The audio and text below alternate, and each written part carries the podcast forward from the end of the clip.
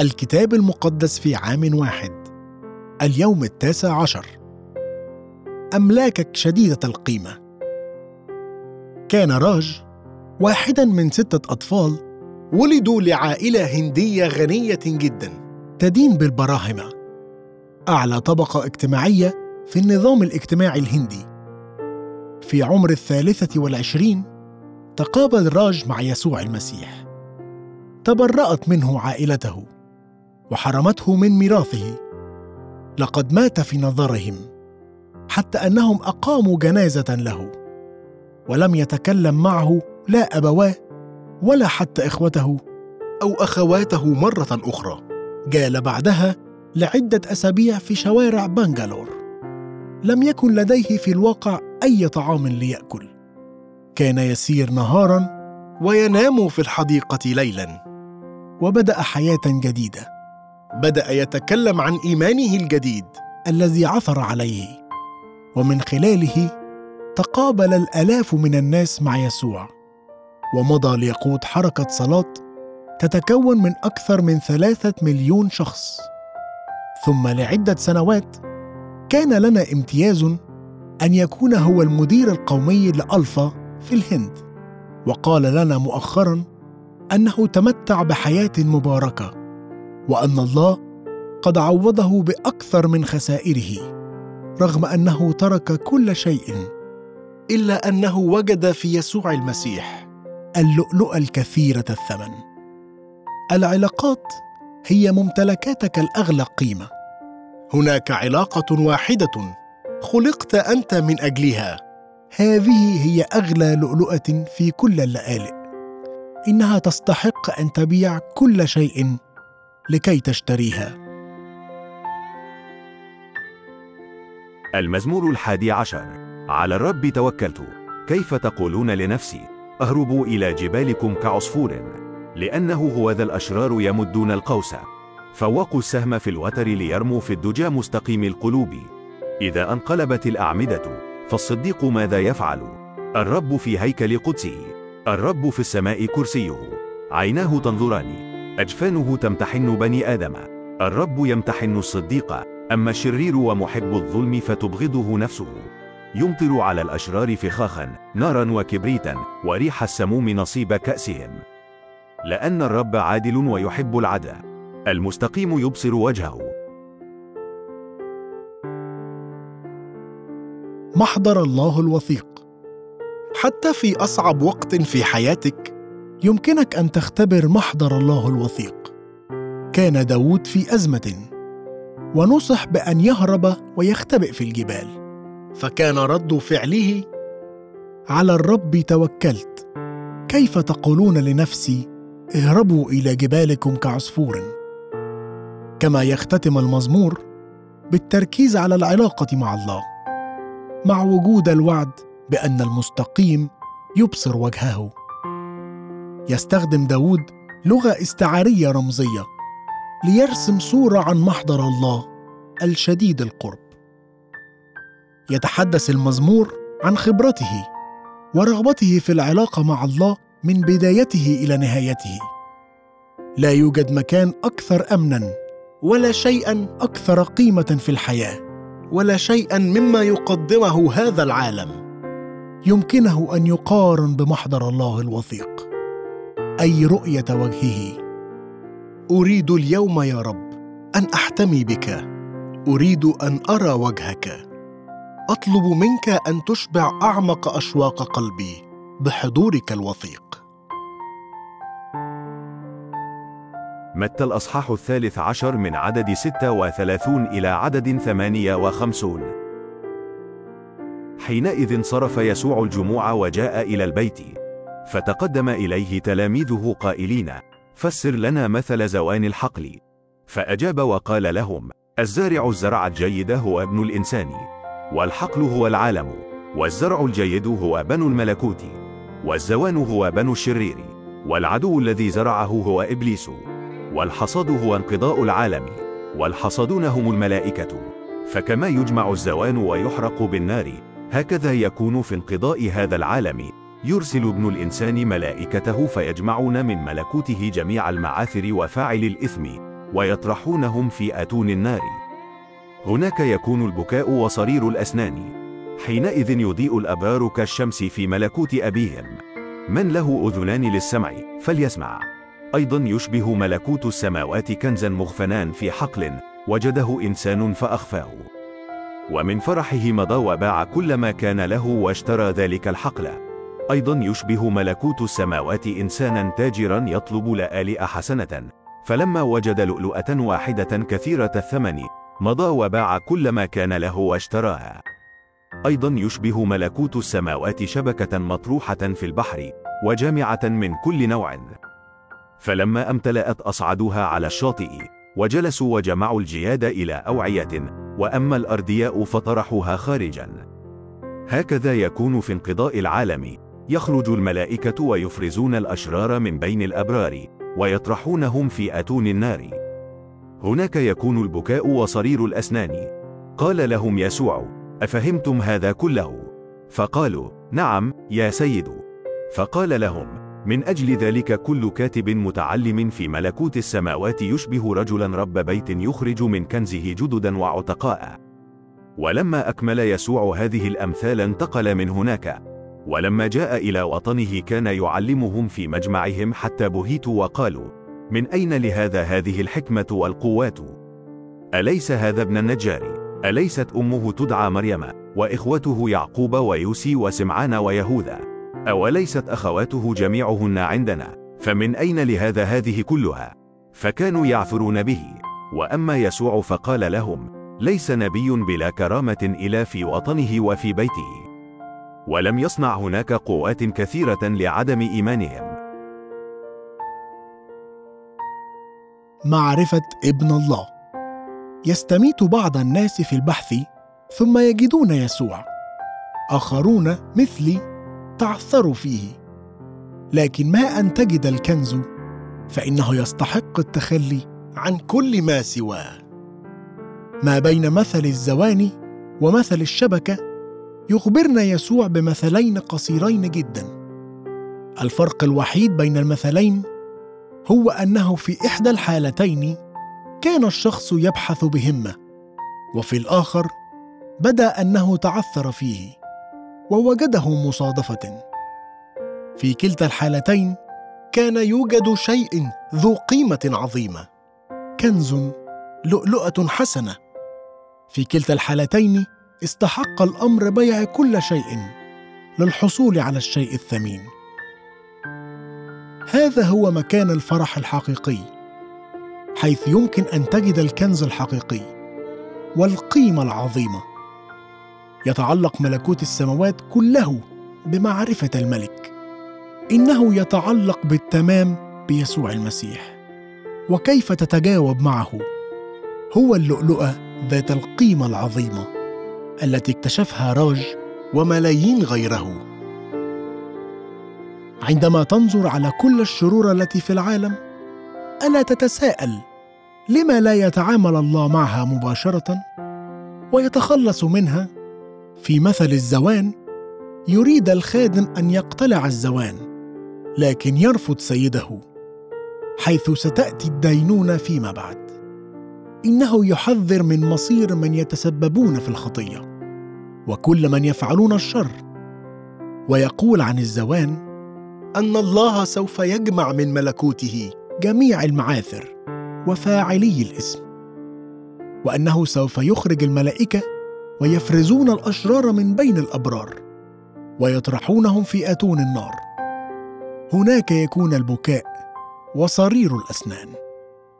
إنه يعد في هذا اليوم أن الأبرار الذين تصالحوا مع الله من خلال يسوع، حينئذ يضيء الأبرار كالشمس في ملكوت أبيهم. من له أذنان للسمع فليسمع. إنها علاقتك مع الله هي التي ستجعلك تضيء، وهي تعني أنه في يوم من الأيام ستضيء مثل الشمس في ملكوت الله. لكن الله لم يسمح بدمار كل ما هو شرير بعد. إنه يريد جمع كل القمح في مخزنه.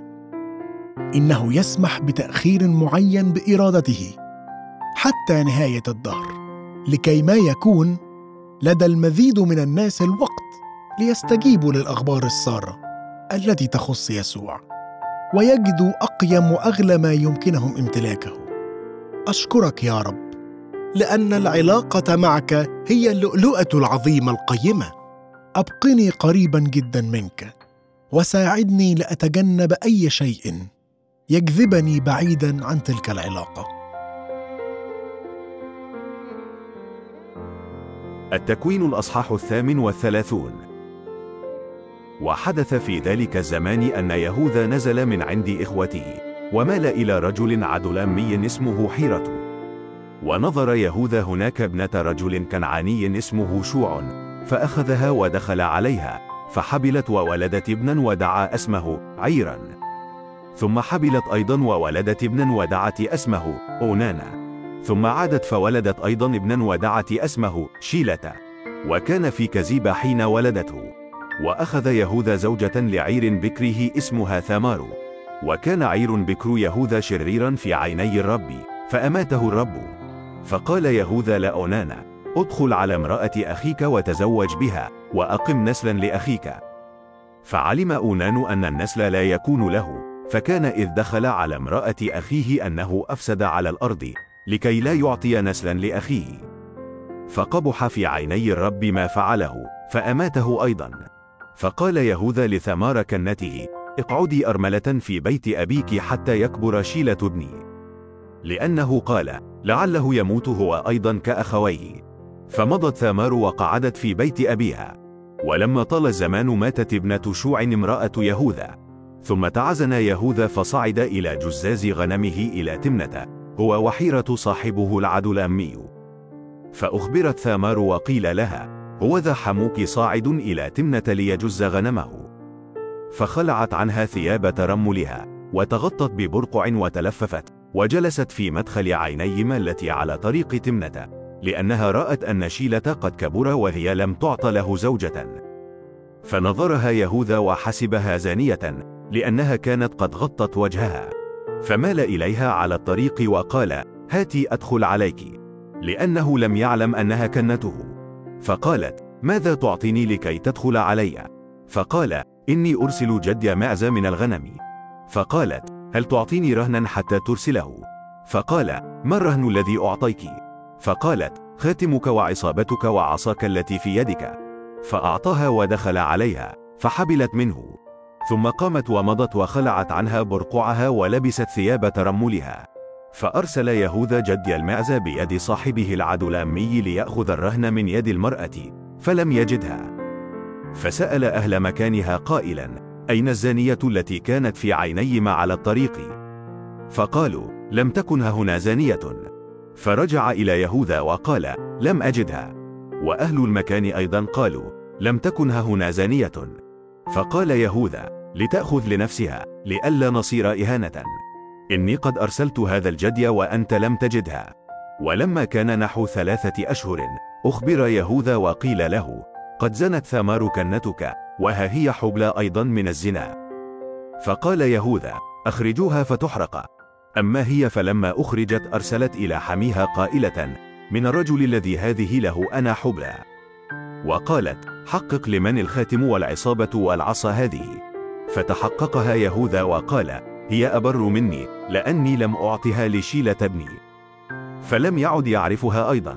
وفي وقت ولادتها إذا في بطنها توأمان. وكان في ولادتها أن أحدهما أخرج يدا، فأخذت القابلة وربطت على يده قرمزا قائلة: هذا خرج أولا. ولكن حين رد يده إذا أخوه قد خرج. فقالت: لماذا اقتحمت؟ عليك اقتحام. فدعي اسمه فارصة. وبعد ذلك خرج أخوه الذي على يده القرمز، فدعي اسمه زرح. التكوين الأصحاح 39. وأما يوسف فأنزل إلى مصر، واشتراه بوطيفار خصي فرعون رئيس الشرطة، رجل مصري، من يد الإسماعيليين الذين أنزلوه إلى هناك. وكان الرب مع يوسف، فكان رجلا ناجحا، وكان في بيت سيده المصري. ورأى سيده أن الرب معه، وأن كل ما يصنع كان الرب ينجحه بيده. فوجد يوسف نعمة في عينيه، وخدمه، فوكله على بيته ودفع إلى يده كل ما كان له. وكان من حين وكله على بيته وعلى كل ما كان له أن الرب بارك بيت المصري بسبب يوسف. وكانت بركة الرب على كل ما كان له في البيت وفي الحقل، فترك كل ما كان له في يد يوسف، ولم يكن معه يعرف شيئا إلا الخبز الذي يأكله. وكان يوسف حسن الصورة وحسن المنظر. وحدث بعد هذه الأمور أن امرأة سيده رفعت عينيها إلى يوسف وقالت: اضطجع معي. فأبى، وقال لامرأة سيده: هو ذا سيدي لا يعرف معي ما في البيت، وكل ما له قد دفعه إلى يدي، ليس هو في هذا البيت أعظم مني، ولم يمسك عني شيئا غيرك لأنك امرأته، فكيف أصنع هذا الشر العظيم وأخطئ إلى الله؟ وكان إذ كلمت يوسف يوما فيوما أنه لم يسمع لها أن يضطجع بجانبها ليكون معها. ثم حدث نحو هذا الوقت أنه دخل البيت ليعمل عمله، ولم يكن إنسان من أهل البيت هناك في البيت، فأمسكته بثوبه قائلة: اضطجع معي. فترك ثوبه في يدها وهرب وخرج إلى خارج. وكان لما رأت أنه ترك ثوبه في يدها وهرب إلى خارج أنها نادت أهل بيتها وكلمتهم قائلة: انظروا، قد جاء إلينا برجل عبراني ليداعبنا، دخل إلي ليضطجع معي، فصرخت بصوت عظيم. وكان لما سمع أني رفعت صوتي وصرخت أنه ترك ثوبه بجانبي وهرب وخرج إلى خارج. فوضعت ثوبه بجانبها حتى جاء سيده إلى بيته، فكلمته بمثل هذا الكلام قائلة: دخل إلي العبد العبراني الذي جئت به إلينا ليداعبني. وكان لما رفعت صوتي وصرخت أنه ترك ثوبه بجانبي وهرب إلى خارج.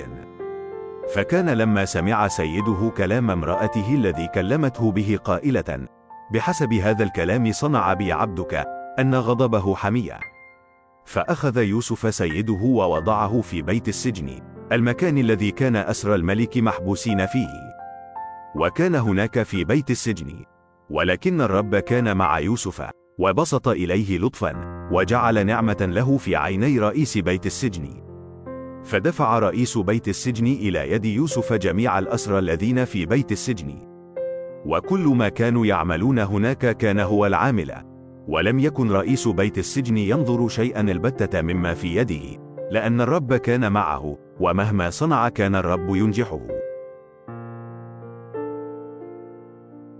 اختبار بركة الله. هل ظروفك بعيدة عن أن تكون مثالية في الوقت الحالي؟ هل تشعر بأنك مقيد بظروفك؟ هل كنت تود لو أنك كنت في وظيفة مختلفة؟ مكان مختلف؟ أو حتى علاقة مختلفة؟ أيا ما كانت ظروفك، تبين تلك الفقرة أنك لو ظللت أمينا تجاه الله، فسيمكنك أن تختبر محضره ونعمته وبركته في المكان الذي أنت فيه.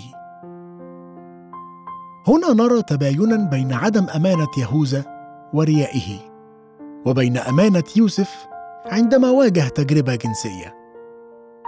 سقط يهوذا في الخطية إذ كان هشا بعد موت زوجته.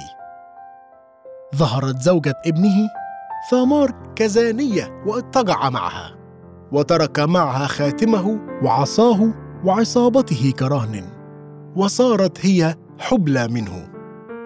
عندما سمع أن زوجة ابنه كانت مذنبة بجريمة الزنا ولهذا صارت حبلى، قال يهوذا: أخرجوها فتحرق. فأخرجت ما تركه لها، خاتمه وعصابته وعصاه، فانسحب يهوذا، استبين له رياءه وخطيته. نعمة الله غير عادية، حيث يذكر فارس أحد الابنين الذين ولدا نتيجة لهذه القصة في سلسلة نسب يسوع. في نعمته يأخذ الله ما قصده إبليس ويستخدمه للخير. تتباين خطية يهوذا مع أمانة يوسف، وكان الرب مع يوسف فكان رجلا ناجحا. بوتيفار الذي رأى أن الرب كان معه وأعطاه النجاح في كل ما يفعله، جعله مسؤولا عن كل بيته، ونتيجة لهذا بارك الرب بيته. يظهر تعبير كان الرب مع يوسف 4 مرات في هذه الفقرة، لكن حقيقة كون الرب معك لا تعني توقفك عن مواجهة التجارب. واجه يوسف تجربة عظيمة. حاولت زوجة بوتيفار أن تغريه ليضطجع معها، لكنه رفضاً مطلقاً. لقد رأى أن الاستسلام لهذه التجربة سيكون خطية في حق الله وفي حق سيده بوتيفار. فكيف أفعل هذا الشر العظيم وأخطئ إلى الله؟ لم يرفض فقط أن يضطجع معها، بل رفض حتى أن يكون في أي مكان قرب هذه التجربة. يرينا يوسف نموذجاً عظيماً عن كيفية التعامل مع التجربة. أفضل طريقة لمقاومة التجربة هي الهرب منها. إن كنت تواجه تجربة صعبة، اتخذ موقفاً جذرياً. اهرب مثل يوسف منها. جذبت امرأة بوتيفار يوسف من قميصه وقالت له ثانية: اضطجع معي. فترك ثوبه في يدها وهرب وخرج إلى خارج. انظر إلى الاختلاف في حالة يهوذا. ترك يهوذا خاتمه وعصابته وعصاه في يدي ثمار. لقد كانت هذه هي الدليل على إثمه. ترك يوسف ثوبه في يدي زوجة بوتيفار، فاستخدمته لإثبات ذنبه، رغم أنه في الواقع كان دليلاً على براءته. على الرغم من حقيقة أن الرب كان مع يوسف، لكنه إذ قاوم التجربة عانى بعدها من ظلم فادح، وانتهى به الأمر محتجزاً مقيداً في السجن. لقد خسر حرية التحرك وليس حرية الشخصية. حتى في السجن كان الرب معه، فقد بسط إليه لطفاً وجعل نعمة له في عيني رئيس بيت السجن، فدفع رئيس بيت السجن إلى يد يوسف جميع الأسرى الذين في بيت السجن، وكل ما كانوا يعملون هناك كان هو العامل، لأن الرب كان معه، ومهما صنع كان الرب ينجحه. قد لا تكون ظروفك مثالية، ربما تشعر أنك في السجن حرفياً أو مقيد مثل السجين في عملك. مشكلة صحية، علاقات صعبة، أو ظروف أخرى. لكن في وسط كل هذا، إن ظللت أميناً تجاه الله، يمكنك أن تختبر حضوره معك، ويعطيك نعمة في عيون الآخرين، وبركته على حياتك. هذه هي اللؤلؤة كثيرة الثمن. هذه هي أعز وأغلى ما تملك. أشكرك يا رب، لأنه حتى حينما تبدو الأمور أنها تسير في الاتجاه الخطأ، وتوجد تجارب وامتحانات، أستطيع أن أعرف أنك معي وأن أختبر بركتك على حياتي. لا يمكنك أن تبقي شخصاً صالحاً محبطاً حتى النهاية. كان الله مع يوسف حتى عندما كانت الظروف كلها صعبة. لم ينقذه بالضرورة من تلك الظروف، لكنه استخدمها للخير. لقد كان الله يعمل في شخصية يوسف، وكان كل هذا جزءاً من إعداده.